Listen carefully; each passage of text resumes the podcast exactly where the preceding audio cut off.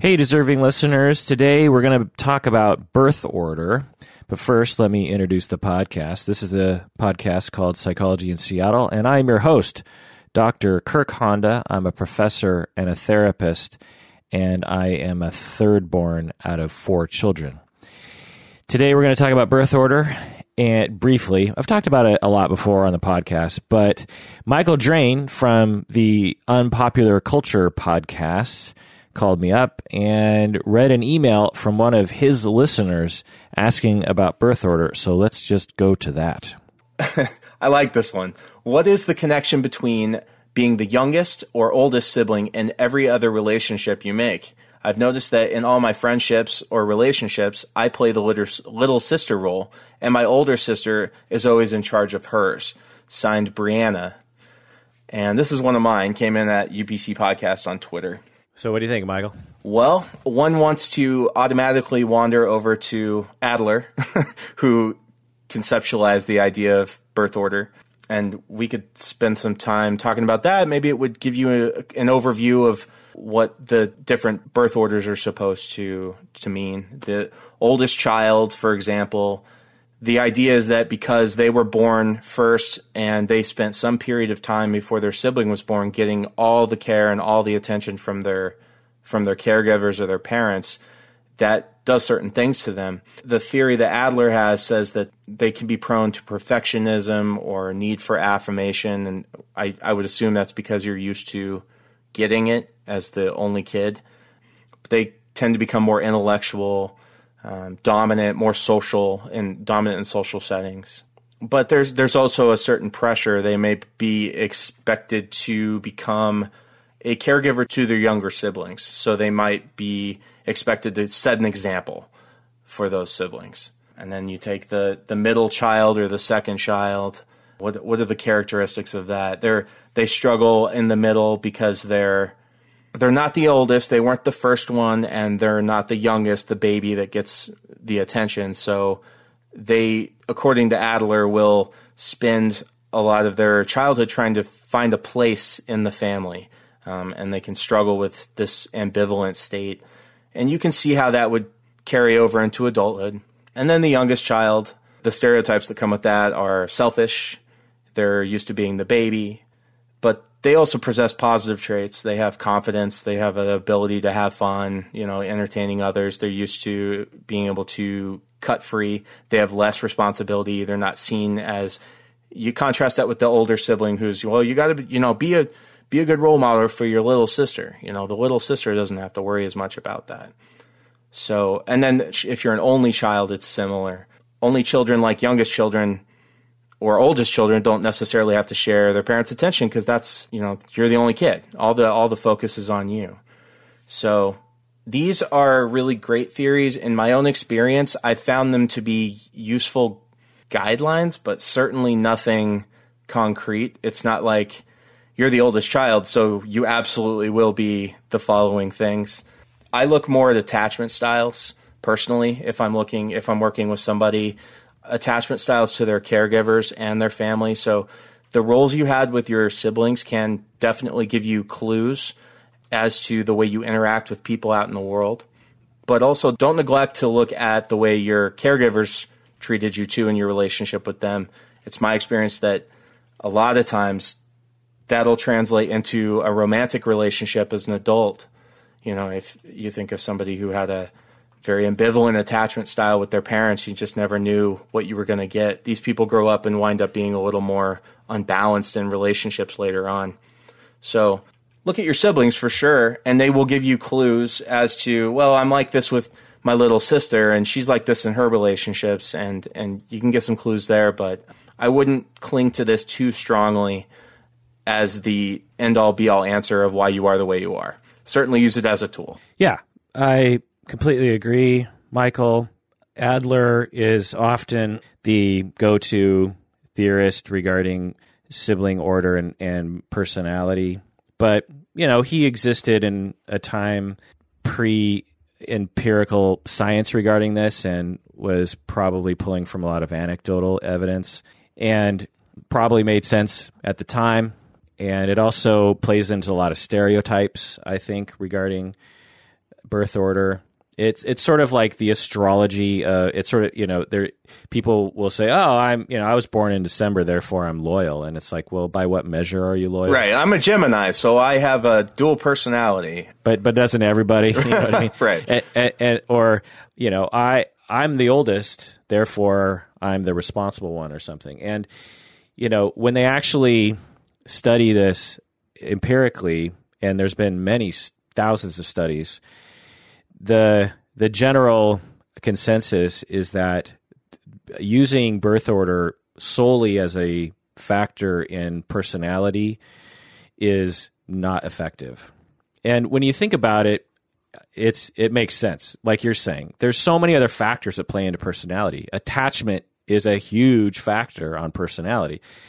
Uh, where you grew up, what your life circumstances were like, what your parents are like, how you were treated, how tall you are, how what your gender is, what your socialization is. You know, just there's so many other factors that play into your biology. There's so many other factors that play into your personality that that using sibling order only as an indication is is actually a poor predictor of, of personality, and and uh, I would say about half of the studies show birth order has nothing to do with personality. So not only is it just a minor factor in in in much, much empirical research, but it's actually not a factor, and and so so that's all uh, needs to be recognized. Whenever I tell people this, uh, as with astrology, they yell at me and they just say, "Well, but my family fits this fits what you know Adler's thing exactly." And I say, "Well, great. Then you know I'm not saying that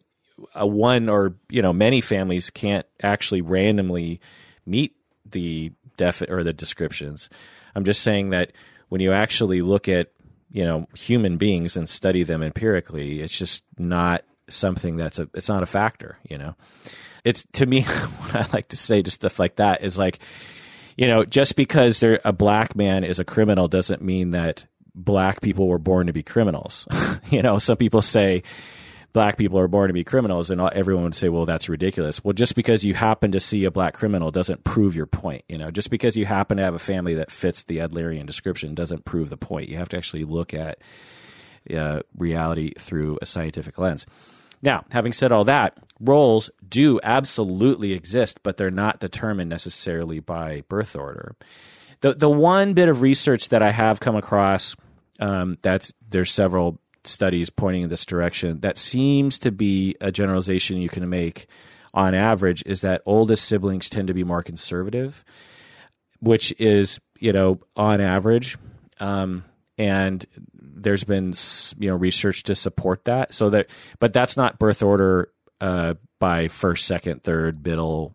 It's just like if you're the firstborn kid, you're more likely to have conservative viewpoints. Not necessarily politically conservative, but like you just don't like change. You, you want things. You like traditional things. You know, um, but that's not everybody. Now, having said all that, roles do absolutely exist in families, and as a family therapist, I see it all the time. And it's hard to measure this, of course, but at least anecdotally, I see it in that different siblings will establish different different roles. You know, she's the comedian, he's the athlete. You know, she's good at math. Um, he's the one who takes care of people. Um, and the more problematic a family is, the more rigid those roles will become and less less flexible. But even in flexible families, they tend to see people in terms of roles. And the more you treat someone as their role, the more they kind of become that. You know, the more you tell a kid, "Oh, you're the nurturing one," the more they become nurturing naturally because they're getting attention and love for that behavior. And so uh, and that will absolutely predict things later on. So the person who wrote in, Brian, I think her name was, if as the youngest you were given love and attention for being um, what was it again? Playing the little sister role.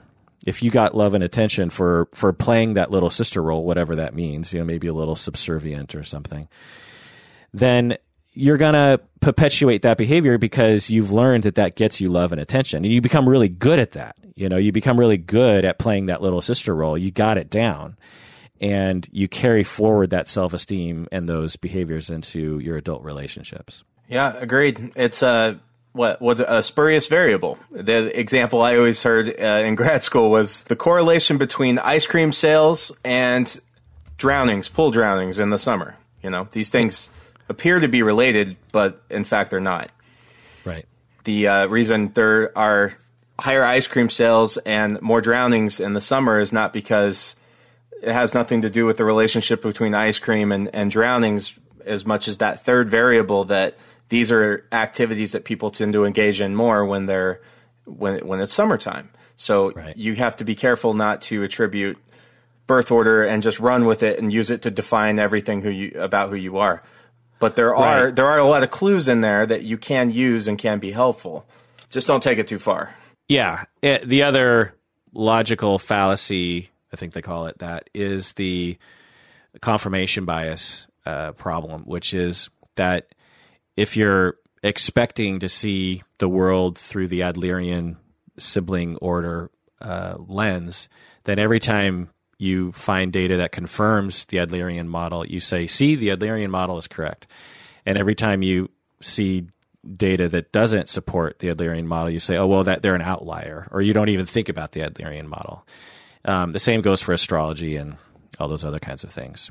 Um, and believe me, some of our listeners are throwing their phones against the wall just because I even decided to critique astrology, let alone birth order. Um, I, I, make I don't make a lot of friends when it comes to those topics.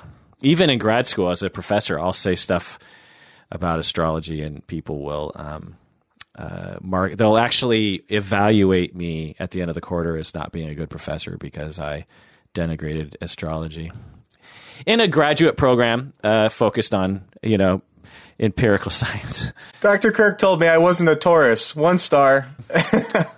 yeah. Uh, well, I, I'm backing you up. I agree completely. You know, for what yeah, it's worth, well. they can be mad at me too. I think most people believe in astrology is a thing. It's fun. So, it's a it's a fun, easy way to self-identify, and it's personality in a box. You know, it's like okay, I'm a I'm a Taurus. That means I'm strong-headed and you know stubborn. Okay, well, hey, I am sometimes, you know? And it becomes this self fulfilling prophecy and like it's confirmation bias, like you said. Now I'm going to focus on all the times that I was stubborn as a way to reinforce that I'm a Taurus. So, right. you know, who can't be stubborn from time to time? And yeah. somebody who's in grad school should frankly know better because you learn much better ways of identifying the reasons why you are the way you are other than, you know, going to the astrological signs in the newspaper. Yeah, that's my point. Is that if if you're going to become a practitioner in the field of personality and psychotherapy, then you should at the very least be skeptical about what astrologists say. That's that's what I'll say. Okay, it's just me chiming back in here at the end of the episode. That was my talk with Michael Drane from the Unpopular Culture podcast. If you're interested in a podcast that talks about various different issues, not just psychology, check them out. I think they're an up and coming podcast. I think they have a good format to go with to satisfy lots of different people. And as you can tell, Michael Drane is a born podcaster. So I think he has a, a, a wide uh, what's the adjective? He has a, a glorious career ahead of him as a podcaster, and I, I always enjoy talking with him. So, uh, just chiming in, in here at the end about astrology. I don't know if I've talked about astrology before. Let me just give, maybe I should do a whole episode on the science regarding astrology because there's, it's been researched a lot, actually. It's not just something that is an unknown. There has there has been research because astrology's been around. You know, it it it has its origins in what pagan Europe in the you know pre-Christian years. But anyway, don't quote me on that. Uh, it's just something I think is rattling around in my head. But anyway, once I do an episode, I'll I'll do a deep dive. But let me just let me just tell you a little bit of stuff here because I have really pissed off a lot of people with my views about astrology. So let me just say a few things. Um, when I was younger, really up until I don't know, I was probably 30 or something. Even when I, even after I went to get my master's, I believed kind of in astrology. I would read the astrological. I'm a Sagittarius, which whenever I say, whenever people say, "Oh, what are you?" and I, I you shorten it to Sag. I'm a Sag. People are always like, "Oh, I love Sages. They're great," you know. And so it's it's never it's always sort of a, a good thing to to ask, you know, me what my sign is because I'm not one of the bad ones. um, not that there's bad or good ones, but there's not a lot of bad things to Sagittarius is. But anyway, or Sagittarians. And so uh, I I would read this read the horoscope and really thought, hey, you know, I'm loyal. I, I'm also born in the year of the dog in the Chinese astrology, and the the dog is also loyal. And so I thought, like, oh, I'm I'm like double loyal, and I am. I'm a loyal friend. I'm a loyal, you know, family member. I really like to take care of people and I defend people a lot. I, and I, I take pride in that. And so the Sagittarius, you're the dog thing really resonated with me and, and perhaps gave me more motivation to act in those ways because it was a part of the cosmos that I should be that way. As I started to actually learn how to read scientific literature, I would occasionally come across ast- astrological astrology research. And I slowly started to realize that it was not, it's not, it, it, it is not supported by the evidence, is the thing. And now, having said all that, I have talked about this on the podcast before. I, I don't want to talk about it specifically, but I believe in in things that cannot be supported by science. I have a belief system. I, I, I believe in science and I, you know, am convinced by a lot of scientific findings. I'm also unconvinced by a lot of bad scientific findings that are poor research design or they're not um, double blinded or blah, blah, blah. But anyway, uh, my point is, is that uh, I'm a big fan of science, and yet I believe in things that are what some would consider to be counter to science. Again, I don't want to go into the specifics, but so I believe so uh, I believe in things that scientists or empiricists or positivists or whatever you want to call them could come to me and say, "Kirk, you're stupid for believing in that thing because science demonstrates that that belief system." It, it's it's not supported by the evidence. And then I would come back to them and say, I know that, and I'm cool with that, and yet I still believe. And so, if you believe in astrology, the one thing you can always say is, "Well, I don't know. I just believe in it." And to me, that's totally cool with me. You can believe in whatever you want to believe in as long as it doesn't harm other people. That's fantastic. And astrology doesn't harm other people. It's just a belief system. Now, but if you go on to say, well, how dare you uh, denigrate my belief system with your science? Or how, or how dare you, because actually there is science that supports astrology. That's when you get into territory that I have a problem with. Because with my belief system, I would never say to someone, uh, you know, an empiricist who came to me and said, your belief system is not supported by science, I would never say to them, well, let me point out research that, that supports my position because I know well enough that my belief system, although there are research, you know, data that actually kind of supports my strange belief system, I also know that that's that's an outlier and that the vast majority of research actually does not support my belief system.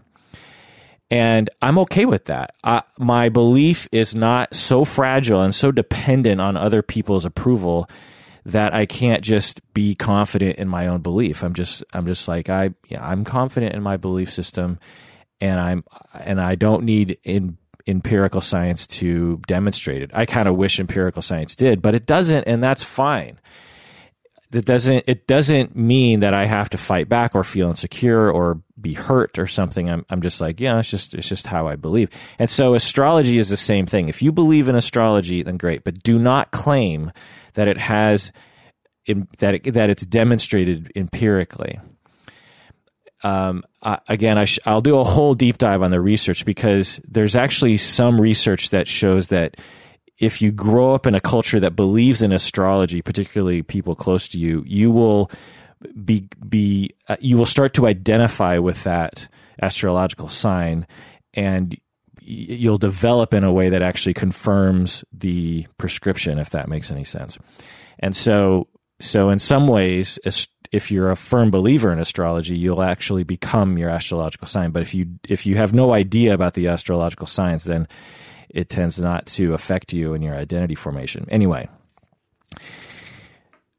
another thing that I'll say is I'm a huge fan of, of astronomy and astrophysics and physics and all the hard sciences, particularly involving stars and planets and all that, comets and all that kind of stuff, galaxies. I've always I had a telescope when I was a kid. I want my first profession I wanted to be was an astronomer until I found out that I was flipping through a book and they they said, you know, how many jobs open up per year, and it said one dash two, so one or two jobs in astronomy open up per year. And the reason that they open up is the an astronomer either retires or they die. And I said, wow, I should probably choose a different career because that doesn't seem like a very, uh, it's, it's like winning the lottery or something. And it's, it's different than that a little bit, but essentially to become like a head professor of astronomy where you're doing all the hard ast- astronomy kind of science or you, or you get a really excellent grant to study the stars. That's super fun. Those are hard gigs to get because it's not, there's not a lot of money in it is the thing. And so um, anyway, the point is, is, that I'm super in, into astronomy, and the more I get into the hard science of of space and all those kinds of things, um, using all these really dumb words, but um, the more you realize that astrology is is a strange system for thinking about personality development. And so that's what I'll say about that. Again, so this is a long thing. The reason, okay, the reason why I'm going on this long thing is because Lisa, one of the very first uh, founders of psychology in Seattle, is a firm believer in astrology, and we would get into fights over it. We, her and I, almost never. I've been friends with her since we went to preschool. We went to preschool together. We became really close in, in high school and and beyond. And she, we get along fantastically, but the one thing we will fight about is astrology. and and I respect her. She's a smart person, she's creative, she's open, she likes science and and I'll I'll say things and then she'll yell at me back.